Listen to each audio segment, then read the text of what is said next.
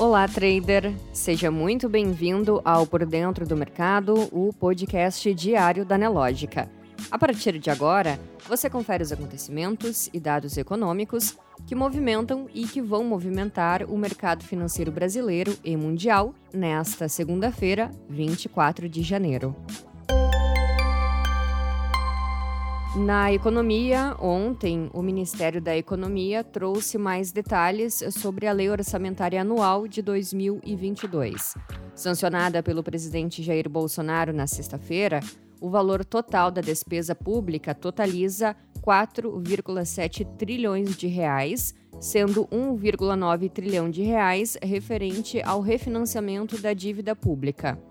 A previsão, analisada na lei orçamentária, é de um déficit de 79,3 bilhões de reais em seu resultado primário.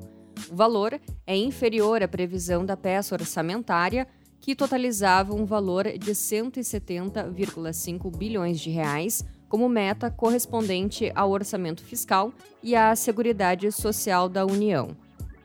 A proposta do orçamento também estabelece uma previsão orçamentária de 89,1 bilhão de reais para o Auxílio Brasil e de 1,7 trilhão de reais de previsão do teto de gastos. O orçamento mantém ainda a previsão de cerca de 1,7 bilhão de reais para a reestruturação de carreiras federais, sem especificar, no entanto, quais categorias serão contempladas. O presidente anunciou na semana passada que o aumento para policiais federais será suspenso, mas não cancelado. O aceno ocorre diante da pressão de setores do funcionalismo público por reajustes salariais. Na área internacional, seguem as tensões no leste europeu, e a OTAN afirmou nesta segunda-feira que estava colocando forças em prontidão e reforçando a região com mais navios e jatos de guerra, em resposta ao acúmulo de tropas russas nas fronteiras com a Ucrânia.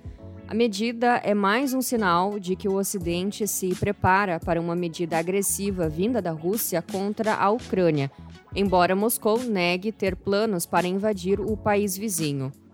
O Reino Unido afirmou que estava retirando alguns funcionários e dependentes de sua embaixada na Ucrânia em resposta à ameaça crescente da Rússia, um dia depois de os Estados Unidos anunciarem que estavam ordenando que membros das famílias de diplomatas fossem embora do país.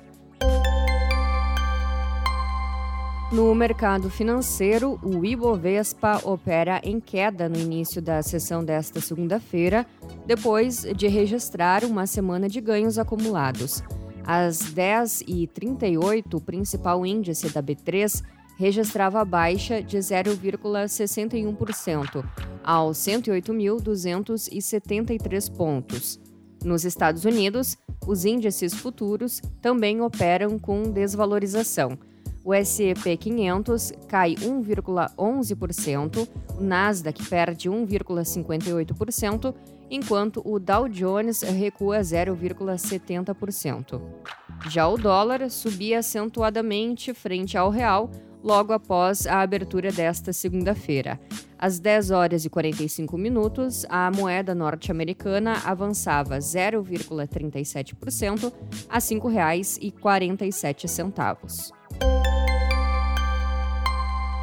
No calendário econômico, tivemos mais cedo a divulgação do relatório Focus e, de acordo com o Banco Central, a projeção dos analistas para a inflação deste ano subiu de 5,09% para 5,15%. Esta é a segunda semana seguida com elevação na estimativa de inflação para 2022. Se confirmada a previsão, será o segundo ano seguido de estouro da meta de inflação. Em 2021, o IPCA somou 10,06%, o maior desde 2015. O presidente do Banco Central, Roberto Campos Neto, avaliou, em carta aberta, que a alta nos preços de commodities, da energia e falta de insumos levaram o país a superar essa meta. Na agenda econômica mundial, destaque fica para a divulgação dos PMIs da Alemanha, zona do euro, Reino Unido e Estados Unidos. Nos Estados Unidos, a expectativa dos investidores é sobre o ritmo do crescimento econômico. Na Alemanha, o índice que engloba os setores industriais e de serviços subiu de 49,9 em dezembro para 54,3 em janeiro, atingindo o maior nível em quatro meses. Na zona do euro, o PMI caiu de 53,3 em dezembro para 52,4 em janeiro, atingindo o menor nível em 11 meses.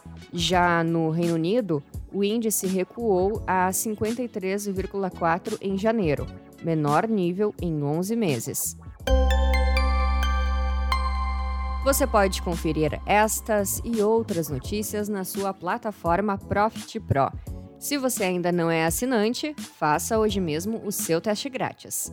Um ótimo dia e até amanhã!